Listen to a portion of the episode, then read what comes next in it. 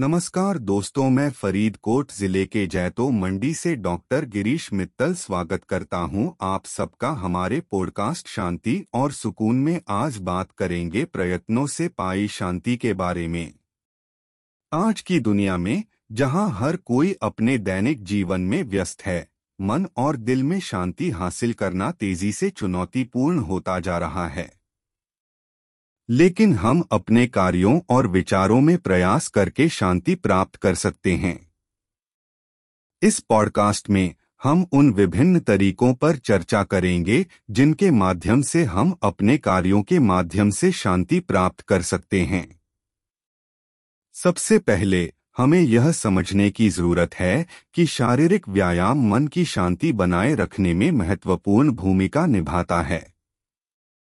व्यायाम डोपामाइन और एंडोर्फिन के स्राव में मदद करता है, जिससे हम खुश और संतुष्ट महसूस करते हैं।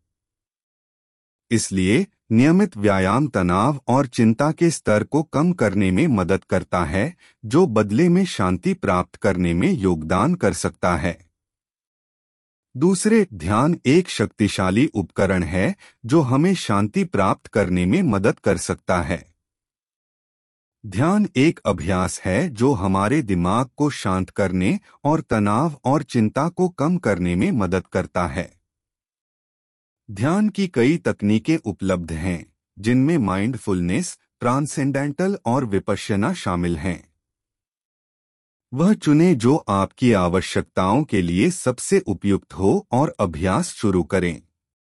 तीसरा योगाभ्यास एक और तरीका है, जिसके माध्यम से हम शांति प्राप्त कर सकते हैं। योग का अभ्यास सदियों से किया जाता रहा है, और यह शारीरिक व्यायाम, सांस लेने की तकनीक और ध्यान का एक संयोजन है। योग के माध्यम से हम अपने शरीर, मन और आत्मा को मज़बूत कर सकते हैं, जिससे अंत शांति की प्राप्ति होती है। चौथा प्रकृति में समय बिताना हमारी मानसिक शांति में भी योगदान दे सकता है। प्रकृति का शांत प्रभाव होता है, और प्रकृति में रहने से हमें अपने व्यस्त जीवन से अलग होने और अपने भीतर से जुड़ने में मदद मिल सकती है। प्रकृति में घूमना या बागवानी में समय बिताना बेहद फ़ायदेमंद हो सकता है। अंत में स्वयं और दूसरों के प्रति दयालु होना मन की शांति प्राप्त करने का एक अनिवार्य हिस्सा है। हमें खुद को अपनी खामियों और अपनी खूबियों को स्वीकार करने की ज़रूरत है। हमें दूसरों के प्रति भी दयालुता फैलानी चाहिए, क्योंकि यह न केवल दूसरों को अच्छा महसूस कराती है, बल्कि हमें भी अच्छा महसूस करने में मदद करती है। संक्षेप में, प्रयासों के माध्यम से शांति प्राप्त करने के लिए धैर्य, दृढ़ता और निरंतरता की आवश्यकता होती है। हमें शारीरिक व्यायाम, ध्यान, योग, प्रकृति में समय बिताने और दयालुता का अभ्यास करने के रूप में नियमित प्रयास करने की आवश्यकता है।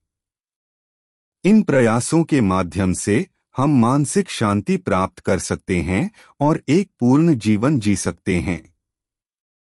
आप सबको मेरा पॉडकास्ट सुनने के लिए धन्यवाद और जय हिंद।